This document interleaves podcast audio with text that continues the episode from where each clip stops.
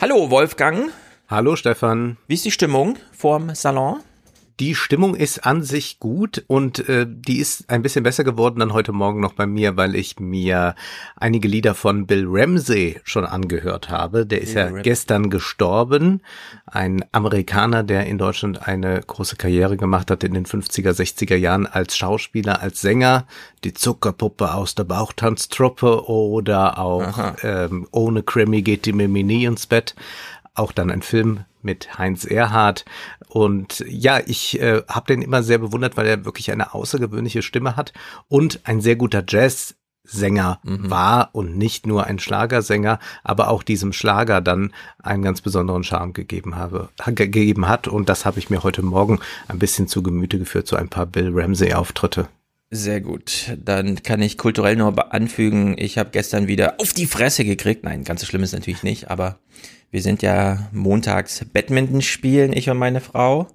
Und damit es dann auch zu dem Ende kommt und nicht alle immer noch Lust haben, noch drei Stunden weiterzuspielen, habe ich immer einen Rausschmeißer. Ich gehe immer mit meiner großen Bluetooth-Box in die Halle und dann bin ich sozusagen der DJ des Abends und ich spiele dann immer als Rausschmeißer Merci Cherie. Sehr Allerdings gut. nicht von Udo Jürgens, sondern in der Aufnahme von Helene Fischer wie sie für Udo Jürgens zu seinem 80. Geburtstag nochmal für ihn singt. Und er sehr verliebt und gerührt ist. Absolut, absolut. Er ja. sitzt in der ersten Reihe, schaut sich um, ob auch alle seine Leute das genauso geil finden wie er. Geht dann auch zum Ende zu ihr auf die Bühne. Und ist eine ganz wunderschöne Aufnahme, denn ich bin bereit, es hier zu sagen, Helene Fischer singt sensationell. Sie ja. hat nur das falsche Genre meistens, in dem Fall aber nicht. Natürlich ist das Original wesentlich besser. Denn diesen Ausdruck, den kann nur ein Udo Jürgens da reinlegen. Bei Helene Fischer ist es dann doch ein bisschen glatt. Es ist immer Musical. Mhm. Es ist perfekt gesungen, wie man das im Richtig. Musical so tut. Aber bei Udo Jürgens liegt der Ausdruck drin. Und das ist ein sehr kompliziertes Lied eigentlich. Also man muss sich diesen Text mal ansehen. Was meinen die da? Was meint er da eigentlich? Was erzählt er da? Ja. Äh, welcher Abschied ist denn das jetzt da gerade? Sehr, sehr interessant. Ja, Und also dieses Lied finde ich, also Udo Jürgens hat damit den damals noch französisch benannten European Song Contest gewonnen. Und ich finde manchmal, vielleicht kennst du das, ich beschreib's mal. Manchmal ähm, haben Musiker Ideen für Lieder, schreiben sie auf, singen sie dann auch.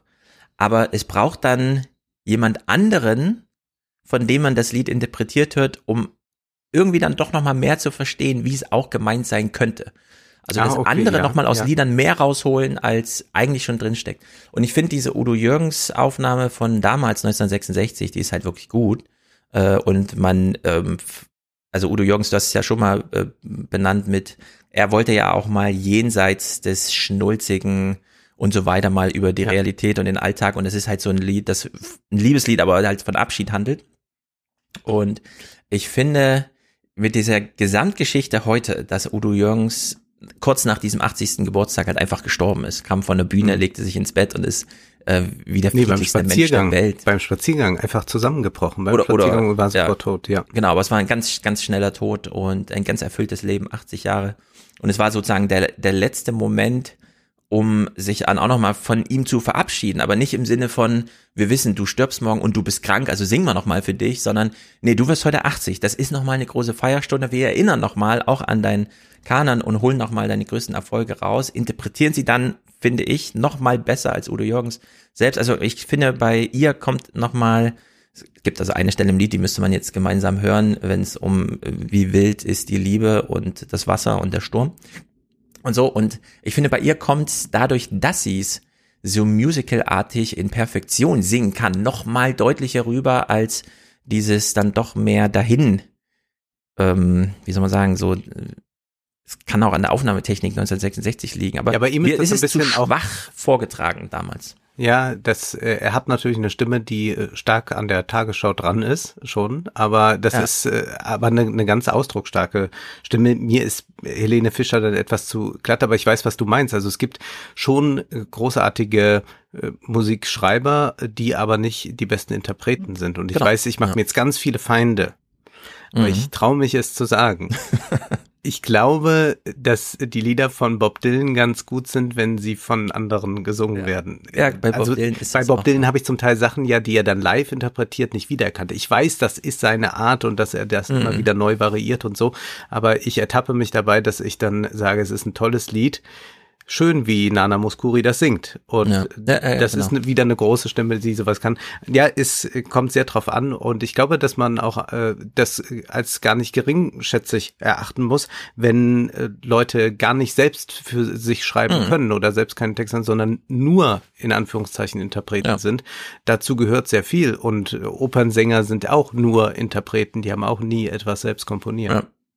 Ja, also diese Trennung und jetzt sage ich was ganz fieses. Manchmal finde ich deutsche Filme synchronisiert besser als die englischen Originale.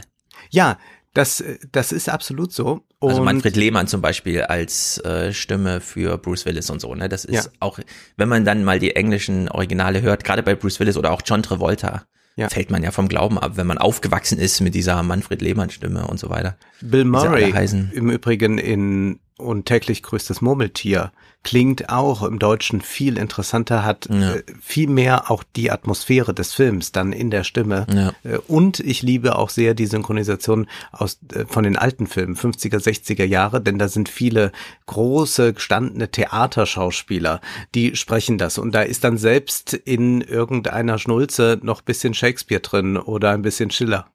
Ja, also ich bleib dann mehr bei den modernen Christian Brückner und so, ne? Die sind mhm. auch schon alle hornalt, also hier Robert De Niro und so weiter. Denn in den alten, also als ich, ich war einer der wenigen, die in der Schule großer Fan von Faust wurden, weil es mir einfach gefällt, wenn ein Text im Takt ist. Also wenn man ihn ja. einfach lesen kann und die Sätze passen zueinander und reimen sich und so weiter. Ein bisschen Kitsch ist ja bei Goethe immer dabei. Aber als ich Gustav Gründgens gehört habe in dieser Theateraufnahme, dieser berühmten, wie er das runterrattert, ja. ich dachte, das ist eine Missachtung des Textes. Das kann man so nicht machen. Und deswegen sind mir diese alten Vertonungen, egal von was, auch diese alten, also ich finde, mit James Bond äh, hat es dann irgendwann äh, begonnen, interessant zu werden. Aber wenn man sich so diese die Filmkritiker mal sagen, nein, die 50er Jahre, das war die, die Hochzeit des Kinos, 40er, 50er, keine Ahnung, wenn man diese deutschen Synchronisierungen, das ist irgendwie, nee, nee, nee, das Doch, doch, doch. Nicht. Äh, und da sind die noch äh, an eine gewisse Geschwindigkeit halt äh, mhm. Ja, das ist noch Tempo bei Gustav Gründgens. Und ja, aber du musst dir das mal heute mal an äh, den Schauspielhäusern geben. Wenn die Faust machen, die können ein, zwei Szenen inszenieren in dem Tempo, in dem die das dann machen, sind dann sind drei rum, Stunden rum. Ja, also das finde ich das schon stimmt. sehr gut. Es gibt auch äh, tolle Hörspiele von Max Ophüls, äh, auch äh, eine Goethe-Novelle und sowas. Und das ist eine unglaubliche Geschwindigkeit, aber so präzise gesprochen, dass man trotzdem alles äh, versteht und auch so präzise interpretiert, dass der Sinn transportiert wird. Also ich finde das nach wie vor ja. beeindruckend und finde Gründgens ganz hervorragend. Ja, Gründgens selbst ist ja total hervorragend, aber nicht in dieser äh, Mephisto-Sache. Die ist sehr übertrieben, ja. Also das ja. ist auch nicht so mein Lieblingsauftritt. Naja. Ja. Wir Ab sind noch mal in wir, die alte was, Welt geflüchtet ja, und jetzt genau. wollen wir aber in die neue Welt, aber in eine ganz neue. Also haben Zukunft. wir schon so ein sensationelles Buch im Salon je gelesen, habe ich mich gefragt. Äh, mm, ich sag mal so. Gehört ich, zu äh, den drei besten, würde ich mal sagen. Es ist ja so 500 Seiten lang oder so, ne? Mhm. Die erste Hälfte spektakulär. Ja. Danach franzt es so ein bisschen aus, wobei ich sehr gut finde, wenn Autoren auch vielleicht gegen Lektorentscheidungen nochmal Themenexkurse machen, die ihnen irgendwie liegen, auch wenn mhm. sie mit dem eigentlichen Thema nichts zu tun haben. Äh, Im Finale, und wir reden hier über Move von Parag Khanna, im Finale stehen dann aber auch politisch ein paar hm, uiuiuiui Kommentar, habe ich dran mir dran geschrieben, Sachen drin. Da muss man noch mal sehr fragen, ob man das will. Also ob man diese ja. neue Welt will. Also das glaube ich. Haut oder äh, genau, so also dass wir mal Richtung einfach uns an den Klimawandel äh, anpassen, transhumanistisch. Äh, da bin ich auch sehr dagegen. Nur erstmal die Perspektive, die mit diesem Buch eröffnet wird, ist so sensationell, einfach zu sagen, so, ja. wir sind jetzt alle unterwegs. Genau. Und, Und wenn ihr Europäer nicht aufwacht, äh, aufpasst, dann sterbt ihr aus. Also ja. ihr habt kein Zuwanderungsproblem, ihr habt ein Abwanderungsproblem. Ganz genau. Hier sterben die Menschen und die, die da sind, die gehen. Und das durchzuarbeiten für alle Kontinente und mal in zwei, drei Seiten ganz schnell die Probleme zu benennen. Ja. Ich finde das auch interessant. Er hat ja dann Deutschland mehrmals als Thema, aber einmal wird es so deutlich, wie es das eigentlich da im Osten dann, wenn da äh, die Nazis sich zurückziehen und so. Und wenn mhm. er das mal so ganz schnell abfrühstückt in äh, zwei Abschnitten, wie das dann sich da entwickeln wird und sagt, ja, dann gute Nacht. Also genau. es ist sehr souverän auch geschrieben und mit einer Perspektive so von ganz oben drauf. Also dass ja, man ja. wirklich global schaut fast und sagt, über ja, der das passiert da alles. Ja. ja, fast über der Wolkendecke. Fast über der Wolkendecke. Also ein sehr beeindruckendes Buch, eines, das äh, einem zu denken gibt, wenn man sich anschaut, äh, wo wir jetzt laufend darüber diskutieren. Also als dieses Spiel England gegen Deutschland war, was ich nicht gesehen habe, kam mir im Anschluss die Tagesschau. Mhm. Und die habe ich mir dann zufälligerweise angesehen. Ich weiß gar nicht warum, weil ich auch die Tagesschau mir fast nie ansehe. Und dann war ich erst einmal verblüfft darüber, dass die Tagesschau nochmal fünf Minuten zusammenfasst, was bei dem Fußballspiel passiert ist, das ja vermutlich jeder gesehen hat. Ja, außer ich habe es ja. halt nicht gesehen, aber ich wollte es ja auch nicht sehen. Aber sonst weiß es ja wirklich jeder. Warum muss man es nochmal zusammenfassen? Und dann kommt danach direkt Annalena Baerbock und die Plagiatsvorwürfe. Und dann dachte ich, also das ist jetzt das so bedeutende, dass das in der Tagesschau hm. gleich stattfinden muss man konnte natürlich auch gar nichts dazu sagen. Es gibt die Vorwürfe, es wird dementiert, bla bla bla, 30 Sekunden rum, dann kommt das nächste.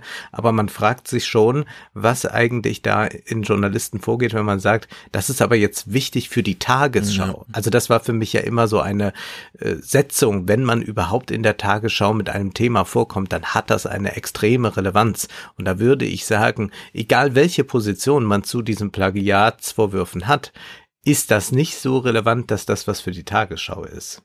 Nee, also wir lesen heute äh, Texte im Salon zum Thema, was weiß ich, die Agrarwende, dass sich erstmals äh, die Umweltgruppen und der Bauernverband in einem Text bestellt von der Regierung äh, dazu geäußert haben, dass ja, wir mit der äh, Landwirtschaft die Umwelt zerstören und zwar in einem Maße, man kann ein Preisschild dran kleben, 90 Milliarden Schaden pro Jahr allein in Deutschland und eigentlich, und das sagt der Bauernverband, eigentlich müsste ein Kilo Gulasch 80 Euro kosten.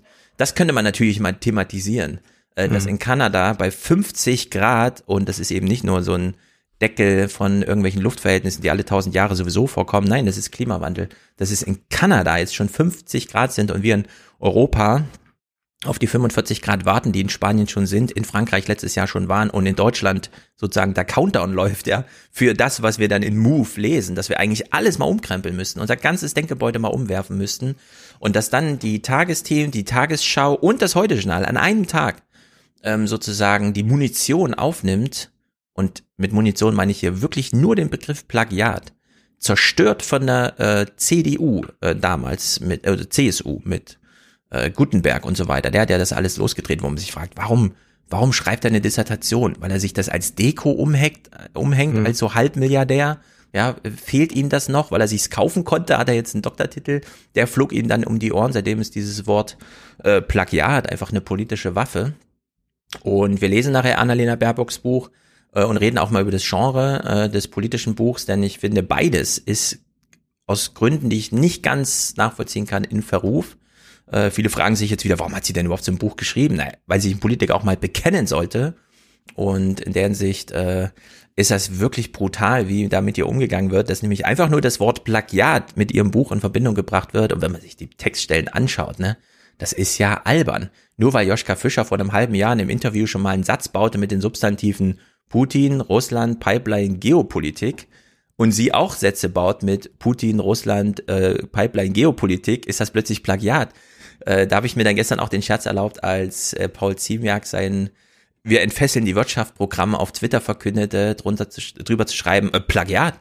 Das hat die hm. CDU ja, das sagt ihr ja schon zum 17. Mal, dass sie hier die Wirtschaft mit Steuerentlastung äh, äh, fördern möchte, ja. Das können wir denen nicht durchgehen lassen, diesen Unfug. Und so auf der Ebene sind wir jetzt angekommen. Und dass dann Laschet als CDU-Chef noch den Grünen vorwirft, Trump-Style Wahlkampf zu machen, weil sie sich so gegen Hans-Georg Maaßen äußern.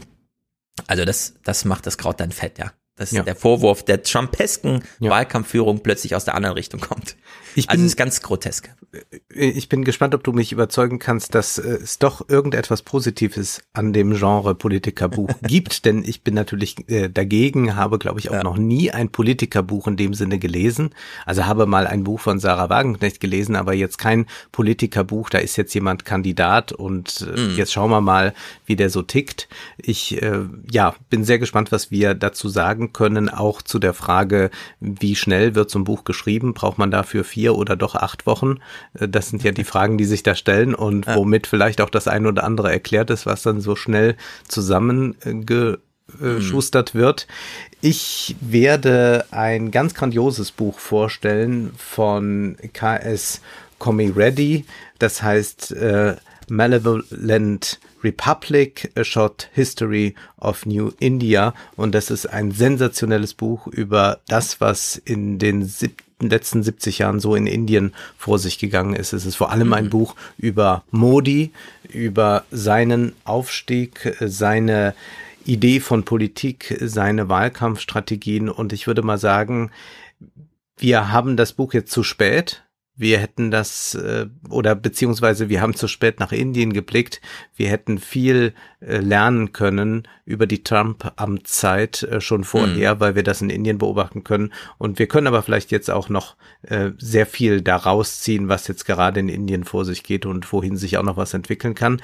Ja. Ich werde nicht über äh, Heinrich Manns Der Untertan sprechen, denn es ist so viel äh, also erstmal das Indienbuch plus noch die Texte, die unbedingt mit müssen, ja, also mhm. zur kommunistischen Partei Chinas. Mhm, richtig, ja. Äh, äh, und zwar nicht die Rede, die machen wir auch noch in der, die machen wir in der nächsten ah, regulären ja. sehr, Sitzung, sehr aber es gibt ein neues Handbuch für alle, wie die Geschichte der kommunistischen Partei so ist. Und ja. da hat sich ein China-Experte in zwei Interviews zugeäußert. Ja. Hochinteressant. Und wir gucken mal äh, noch nach Indonesien. Wie ist denn das eigentlich mit dem Klimawandel, den wir alle so bekämpfen? Bekämpfen wir da vielleicht auch Indigene mit? Ja, also mhm. wir haben immer unsere CO2-Neutralität mhm. und so und wir müssen mal Naturschutzgebiete. Da gibt's einen äh, sehr, sehr tollen Text von Katrin Hartmann und äh, dann auch nochmal was zur Schuldenbremse beziehungsweise haben wir zu viele Schulden. Ein interessanter Beitrag aus der Börsenzeitung der aber nicht Alarm schreit, sondern sagt, nee, ist eigentlich ganz gut gerade. Das klingt gut. Ich habe ja auch einen Text aus dem Spiegel heute wieder dabei, eben schon genannt. Ansonsten, ich war ja in der letzten Woche, als wir den für den äh, Salon ankündigten, ein bisschen verzweifelt, weil ich noch keine guten Texte hatte. Und dann hast du sogar schon gesagt, wir hatten doch schon, und habe ich nachgeguckt, ja, im März über die Epistemologisierung der Politik gesprochen. Aber ich habe mal auf der Bestsellerliste nachgeguckt, was da steht. Und ich bin ja äh, interessiert an der Rentenrepublik, die auch einhergeht mit dem Gemütszustand der Jungen, Hab mir also von Jada Zayda, äh, das ist schon der erste Fauxpas, der mir hier unterliegt, genau, äh, radikale Zärtlichkeit, warum Liebe politisch ist, angeschaut. Und wir äh, gehen mal rein in die Blase der ganz woken jungen Menschen, die, wie ich finde, aus ökonomischen Gründen völlig haltlos durch diese Welt meandern und sich jetzt fragen, wer bin ich und wem muss ich genügen oder mhm. darf ich auch mit mir selbst verpartnert sein? Und klären am Ende nochmal in einem anderen Text, das ist wahrscheinlich der kürzeste Text, den ich hier vorgestellt habe, die Frage Kunst zu Hause. Muss man zur Kunst immer nur ins Museum gehen oder kann man sich auch zu Hause einfach Kunst holen? Und erstens, was macht Kunst zu Hause aus? Was qualifiziert Kunst? Kunst kann ja schließlich alles sein. Und wie kommt man zu dieser Kunst? Und wem sollte sie gefallen und ist gefallen überhaupt eine richtige Kategorie? Und das alles in drei Absätzen abgehandelt. Also seid gespannt, gehen wir mal rein in den Salon.